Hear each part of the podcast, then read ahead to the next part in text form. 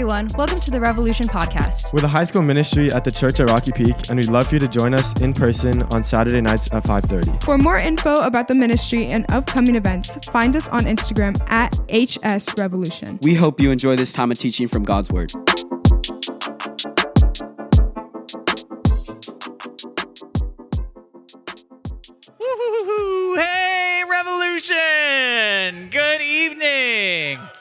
How's it going? My name is Tim. I'm our high school pastor. I'm excited that you're here. We've got some cool stuff planned tonight. Uh, I just want to highlight what uh, what the announcement team was talking about. Uh, really, two things. One, there's no way ham is better than turkey. Absolutely not. Uh, sorry, Ricky. Definitely thumbs down on the ham, but that's fine.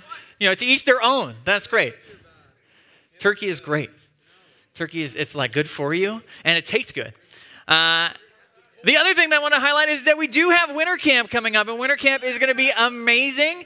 Uh, I just want you guys to know, like the the point that we are at with signups is going faster than like almost every other camp signups that I've seen other than this last summer, which was like on par with this. And so this last summer, we filled up and couldn't take everybody that wanted to go. So make sure you get on the list for winter camp. I want you to be able to be there, especially if you want to be there. And like what Reed was talking about, like we don't want money to be the thing that holds you back. And so if you know that's going to be the thing that's going to make it difficult for you to go, please reach out to us. You can either sign up with just a deposit and put in the information for a scholarship or you can just email me and let me know what's going on that makes that like difficult and we'll see what we can do. Uh, there have been a lot of times we've been able to get people up to winter camp who thought there was no shot.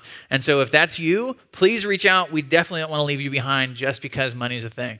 Uh, that said we're going to jump into our time of teaching. Uh, we're going to jump into the middle of this series that we started last week uh, and get going. So if you would bow your heads with me i'm going to pray for us as we uh, jump into this time. Jesus, I thank you.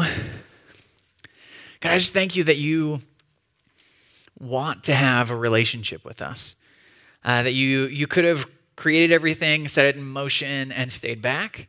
Uh, you could have seen us in our imperfection and our rebellion, and you could have uh, just wanted nothing to do with us. You could have chosen to remove us from the face of the earth. You could have just left us alone, but instead you came down to join us, to be with us, to die in our place so that we could have a relationship with you so that we could be connected with you. I pray that today that through our time of teaching that not just our knowledge would be furthered, God, but that our relationship with you would grow. That we would grow closer to you while we're here and that we would take the things uh, that we look at and learn and practice today into our daily life, that we would practice having a relationship with you every single day. In Jesus name, amen. Awesome. I forgot my iPad, and so I'm um, using I'm using the laptop, old school style today. There is nothing different about today's message that needs the laptop. I just the last time I tried printing my notes, they were unreadable. So here we go. Uh, hey, so when I was just about your guys' age, right after high school, when I was 18, I jumped into serving in wildlife. How many of you guys uh, have been involved in wildlife while you've been here at the church in our middle school ministry? A handful of you. Any good memories from there? Yeah? That's great. You got, it's quiet in here.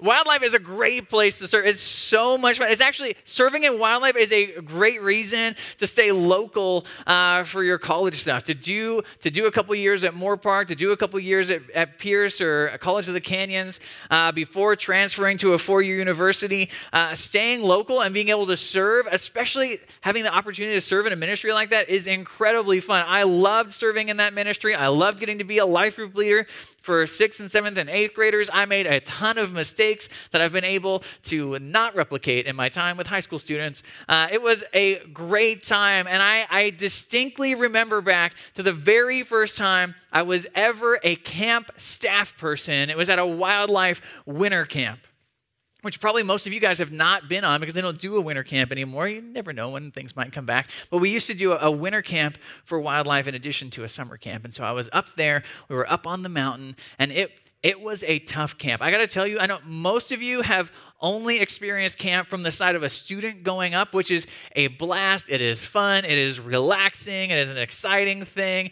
Uh, going up and being staff is a totally different thing. There's a different shift that happens when you go from just getting to go up there and be there by yourself versus being in charge of making sure other people don't die. And I was there with sixth grade boys trying to make sure they don't die, which is tough. This is the year that my cabin got in a fight with another cabin that was up there because one kid was feeding another kid things in Spanish that were inappropriate to yell at the inner city cabin that was across the way. And the other kid was just yelling them without even thinking about it. And there was almost a fight that happened. That was super fun. It was also the cabin where during one of the quiet times, uh, I'm trying to lead it. One of the kids gets up and he's like, I'm going to the bathroom. And I was like, Bro, we've got like five minutes left. Can you just sit down? He's like, No, I really got to go.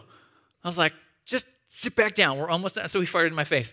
Um, it was the cabin where I didn't get a ton of sleep because uh, little Joshy's mom decided to send him with a duffel bag full of like candy and soda up to camp. And when I when I say duffel bag, I mean like duffel bag full of candy. And his name is actually Josh, and he's a parent now. And I can't even believe that. Uh, and so there was no sleep happening. He's passing out sugar to everybody. Sixth graders are bouncing off the walls. It was absolutely insane. It was chaos. I couldn't, I didn't have a moment to myself. And that's when I discovered one of the keys to surviving camp as a staff person. One of the keys to, why are my staff going like this in the, what is, that's not the key to surviving. We've got something to talk about, okay?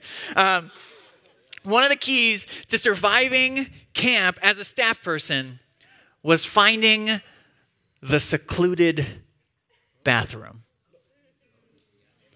The staff in here know what I'm talking about. There's nothing quite like having a chaotic camp, trying to keep sixth grade boys alive while they try desperately to not be alive, trying to hold everything together, and then having that, that one quiet moment to yourself in the bathroom when no one else is there. Meeting with the Lord and also taking care of business. There's nothing like that moment. You have to have those moments where you're able to stop and to be still. And so I would take a hike to the secluded bathroom so that no weird middle schooler was barging in on me while I was having to do what I had to do. And so there, there are those times in our life where things are so wild and crazy that we have to stop and pause and put things, put the brakes on in order to to let our minds focus and stop in the middle of the chaos that's going on. Most of you guys haven't had the chance yet to go up to a camp and be in charge of other people's lives. Some of you guys have served in VBS, and so you know how hectic that can be. Uh, some of you guys might have gone up with fourth and fifth grade to help out with one of those camps. And some of you guys might have that in your future. But regardless of whether you've been to a camp as a staff person before, you know what it's like to have a crazy life. You know what it's like to have a, a, hectic life where you feel like you're running constantly and people want your attention and things need to get done, and it feels like you don't have a moment to stop and think. And when we get to those moments, oftentimes what we need most is to be able to find some space to be able to pause whether it's a secluded bathroom or a closet or just a little moment in the car. We need we need a point to stop and to reassess and to connect with what's most important, to remember why it is that we're doing what we're doing, to even just take a breath and to rest. We talked about last week how God has designed us to be people who pause, that we need to pause when life gets busy, and yet when life gets busy is when we are the least likely to take that time. That when we need it most is often when we take it the least. Right? A lot of us are really hectic. We're running around constantly. We're trying to get things done. And we know what we would like to have, which is a moment to pause. But that's exactly when we don't take it. And so Today, I want to talk a little bit about continuing to look at this idea of pausing, of stopping, and how God has designed us to be people who are able to, to rest, who need to rest, who need to stop when life is busy and crazy and hectic and loud. and to reconnect to who's most important. And so last week we looked at all those different ways that, that God has kind of shown us that He's made us to do that. Right? When we talked about how even God, who doesn't need to rest after He finished creation on the, the seventh day, that it says that God rested not because he was exhausted, but as a symbol that everything that needed to happen had happened, that everything that needed to be created had been created, and that he was able to stop in that peace and to enjoy it. And that becomes an example to us. But we have an even clearer example in Jesus. On your note sheets, there's a fill in there. And it's just this simple it just says that Jesus needed to pause.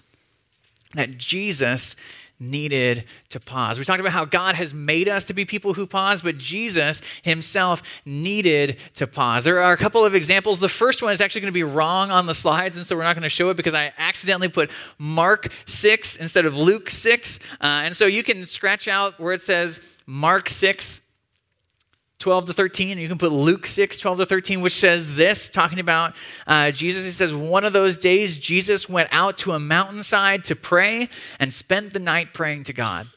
When morning came, he called his disciples to him and he chose 12 of them who he designated as apostles. And so Jesus had a bunch of people who were following him, who were interested in his teaching, but he knew that he was called on a, to do something really important, which was to pick 12 of them as representatives even kind of in a way representing the 12 tribes of Israel, that they were going to be his core group of guys who were going to be following him for three years, learning from him, so that when he was no longer there physically, that they could go on and carry on his work. And that was a big deal. That was going to be a big decision. Uh, imagine Right, his ministry is starting. Everybody wants his attention. Everybody wants to talk to him. He's got this pressing decision. And so, what he decides to do is he decides to put things on pause and go spend time with the Father before making that decision. Then he comes back and he picks the 12 who would be his, who we think of as the 12 disciples, the 12 who were with him for that entire time of ministry.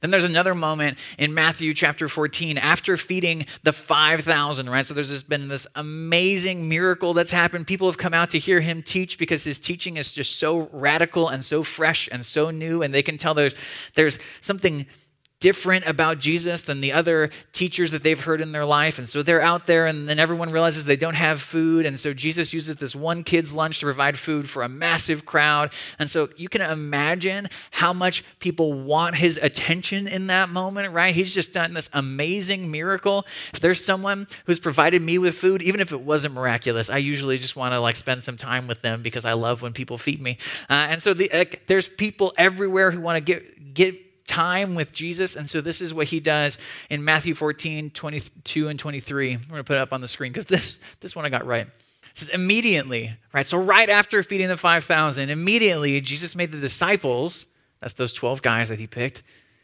get into the boat and to go ahead of him to the other side while he dismissed the crowd. And after he dismissed them, he went up on a mountainside by himself to pray. Later that night, he was there alone. And so Jesus feeds the people at the side of the Sea of Galilee, and then he he sends everybody home, which I'm sure was not a fast process. People probably wanted to talk to him. People probably, probably wanted to get his Instagram handle so they could Instagram him later. They wanted to like get, get as much connected with him as they could, and so he sends them all away eventually. And then instead of hopping right on the boat with his guys, who I'm sure his 12 guys had some questions for him, like, where did you pull that bread out of? Like, what the heck happened? How were there 12 extra baskets after all of that? And so instead of hopping right in with them and using it as a teaching moment, he sends them ahead and he goes up to spend time alone because it was crazy and it was hectic and he needed to pause and be with the Father. We see it in other times. We see it in Luke 9, uh, where he's, he takes a couple of his guys with him to go up and pray. We see it in Matthew 26, before he's to, to be arrested and executed. And he knows that that's coming. He decides to take his whole group up on the mountain with him to spend time in prayer. Jesus made it a habit of spending time pausing during very busy, crazy, crazy times. He did 30 years of his life preparing for three years of ministry. And you can imagine knowing that he was going to have only three years to get done what he came to get done, that there was plenty on his plate. That this was plenty of reason to be like, you know what? I've spent this 30 years of my life connecting with the Father and learning scripture. And then these three years, I'm going to get stuff done. And yet, during those three years, as much as any other time in his life, he would regularly stop and pause and connect with God so that he was able to carry on what he was called to do. The God of the universe became one of us with the same kinds of needs that we have. Or like we talked about, God rested after creation, but not because he was tired, but because it was done. God doesn't have a need for rest. God doesn't need to sleep. But Jesus was in a body like you and me. The Bible would say that he, he took on flesh like us, right? He, he came and he had a real human existence and life. And in his perfection, as the only perfect person to have ever lived, right, he's just as able as getting exhausted as you and me. And I, I don't know, but I bet you there's probably a couple of us in this room who need to be reminded that being tired and needing to stop and pause isn't a sign of imperfection. It's not a sign of sin or something that's wrong with you that makes you lesser than others. It's a reminder that you need something, you need someone bigger than yourself and your circumstances. That God has literally designed us to spend time in rest and sleeping. And when He came as one of us, He regularly practiced pausing all the stuff that there was to do to just go up and be in the presence of the Father. And so tonight, we're going to practice pausing to be with God. Because it's important to know that it's a good thing. It's important to know that it's a necessary thing. It's important to think of it as an essential thing. Knowing those things is great. Knowing that Jesus did it is great. Knowing that we're built for that is great. Uh, we could pull out some of the research like we did last week to talk about how stopping and pausing regularly in our life literally makes us better at the things that we're trying to do. Um, and knowledge is really helpful experiencing and practicing are the only ways that we're going to get better at this. Right? We can know that it's good to spend time with God. We can know that it's good to stop and pause and rest and reflect and think. But practicing it is where we actually get better at it. Practicing it is where we start to believe it. Because it's when we put it into practice and we maybe struggle through those moments of silence or where we struggle through really setting some time aside and stopping the whirlwind of craziness that's all around us. It's there that we really start to notice how beneficial and how restful and relaxing even stopping for 10 minutes can be. And so today, that's exactly what we're going to do. We're going to stop for 10 minutes just to reflect on eight verses, on one psalm. We were talking about how the, the name for this series, pause, comes from a word that shows up in the Psalms, Selah, which is a, a word in Hebrew that functions in the Psalms as a moment to pause and stop. Scholars' best idea of what that word means is to stop, to pause, to wait. And so it, comes up in the Psalms as a chance for us to, to do exactly that, to read a couple of the lines and then stop and let those sink in. Instead of just reading through it real quickly, instead of just zipping through, instead pausing to reflect because we're people who are created to pause and not just jam through the things that we're reading and not just rip through our time with God. It's designed to be something where there's a, an element of peace and stillness in it. And man, that's so hard to get those points of stillness and rest in our lives in today's world. And so today, that's exactly what we're going to do. You have a sheet there that's in front of you that has Psalm uh, 4 on it. Uh, on there, there should be marked uh, a couple points in the passage where it says Selah, where it says pause, uh, after verse 2, after verse 4, and at the end. And so, what we're going to do is we're going to give you guys 10 minutes to just spread around the room and spend some time reading that. And like we talked about last week, man, if, if you're a follower of Jesus, this is a time to connect with God and let Him speak to you through this word. Read it through a couple of times. Pause in those moments. When you get to the end of it, it's only eight verses. If you've read it a couple times, then just sit and be present with Him. Think about the things that the psalm brings up. Be remembered of his love and his care for you. Be reminded of the things that Jesus did in order to have a relationship with you. And take these 10 minutes to reconnect with him. If you're here and maybe you're not sure yet about this Jesus thing, you're still exploring it, you're not sure if that's who you want to follow, you're not sure if he's real, just take these 10 minutes as a time when no one has any expectations on you. No one has anything on your plate. You there's nothing that needs to get done. No one's going to come looking for you. This is just 10 minutes to just stop and be. Don't take the phone out. This isn't the time to jump into responding to a text or jumping into to your social media account. This isn't just a moment that that's just a here to be filled with whatever is at hand. This is a moment to just rest and stop. And then we'll come back together in a few minutes and talk about what that was like for us. And so take a spot around the room as soon as I'm done praying.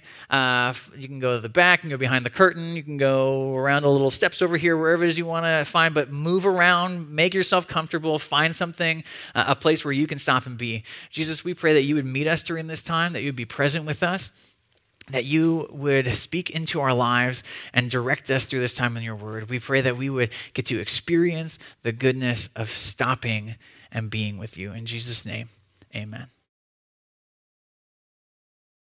All right, if you're around the room, you can come back and join us. You can retake your seat. Um, while we're doing that, I would love to hear from a few of you of kind of what stood out to you during this time. It could be something uh, that got highlighted for you in the passage. It could be something that stood out for your own life. It could be a question that popped up because it's also important to be able to have those questions. A lot of times, if we don't stop and pause, uh, the important questions that should be occurring to us uh, don't pop up. Uh, and so I'd love to know from just a handful of you uh, kind of what stuck out during this time. Ricky. Yeah, absolutely. I, I totally resonate with that. I don't get a ton of that time either. And I think a lot of times when we do have time that we could have that's peaceful time, we pull out our phone and entertain ourselves instead because we're so afraid of being bored that we don't stop and pause. I do that all the time. A couple more. Yeah, that's huge. I think you're totally right. Like we spend all sorts of time looking for things that will fill a hole in our heart. Uh, and then those of us with a relationship with Jesus, when we stop and pause, we remember, like, oh, wait, I've, I've already actually found the person who can supply what I need, but I'm too busy looking other places to remember that. Um, I want to share with you one thing that stuck out to, to me real quickly. Um, where to go? In verse 6, he's talking about, hey, many, Lord, are asking, who will bring us prosperity, right? So that's that idea that a few of us have keyed on in on is that a lot of times we're spending time in our life looking around for like, where can I get what's good? What's going to bring me what's good? Who, what authority should I listen to? What school should I go to? What classes should I take? What team should I be on? What relationship should I invest in? What's going to lead to prosperity? Uh, and then you get in the second part of the verse, you get David's answer. He says, "Let the light of your face shine on us. Right, which is a, a really Old Testament way of saying, God, would we have a relationship with you? Right? If you think about like you're in the same room with someone versus when you're in a conversation where their face is like is to you and pointed at you, the, the idea is, God, would we have a relationship where we're seeing each other face to face? Uh, and then that's where in the next verse he's like, God, would you fill my heart with joy when they have their their grain and new wine? Right? When they have all the riches and they have all the stuff, God, would you be what fills my heart with joy? And so the real simple fill in that I had there, uh, that's there on your note sheet, is that when we pause, we remember that a relationship with God is greater than riches and prosperity. Right? That, uh, that really being connected to the creator of the universe, the one that everything good flows from, is better than just having a pile of good stuff. And a lot of times we'll spend our energy chasing the stuff instead of chasing the source of what's good. But when we pause and stop and really look at our actions and think about our motives and focus on what we know is true about Jesus and about God, it can cause us to kind of put the brakes on and ask the question hey, is everything that I'm filling my schedule with and my time with, is that really the good stuff that I should be chasing? Or is it just the good stuff that seems at the time, that's at hand, that's right here, instead of the best stuff? And then there's just a question there for you to consider uh, a question I think that's important for all of us to look at because we can talk about and we can practice pausing, um, but if we don't set time aside for it, it just doesn't happen. And so the question is just this when will you pause? When will you pause? And that's a question that only you can answer for yourself. That only you can really look at your life and really look at your schedule and really figure out a time when you could pause. Because God wants to meet with you. Right, God's word makes it really clear in John 3:16 that the reason Jesus came is so that you could be connected with him. It says for God loved the world so much that he gave his one and only son that whoever believes in him won't perish, won't die, but will have eternal life. And then Jesus defines what eternal life is. He talks about it not only as not never-ending life, but also a life of incredible depth and importance. And he defines it in John 17 when he says, Now this is eternal life, that they, that's us, that they know you, the only true God, and Jesus Christ, whom you sent. That the new life that Jesus came to give us at its core is about a relationship that's connected to Him. A lot of us in this room have accepted the free forgiveness from Jesus and want to experience the life that He's given us, and yet we take for granted the access that we have to God of relationship with him and that at the core that that is what Jesus says that's what life is all about is being connected to the source of life in this world being connected to God and so, what we have to do is we have to pick a time when we're going to pause. Maybe that time is a different a different time on different days. Maybe your schedule shifts around all the time. Maybe you can you know, looking at your life, there's only really a couple of options that you have that are reasonable times to stop and to pause, to take 10 minutes out of your day and to reflect and think about what's going on, pray a little bit, read a little bit of the Bible.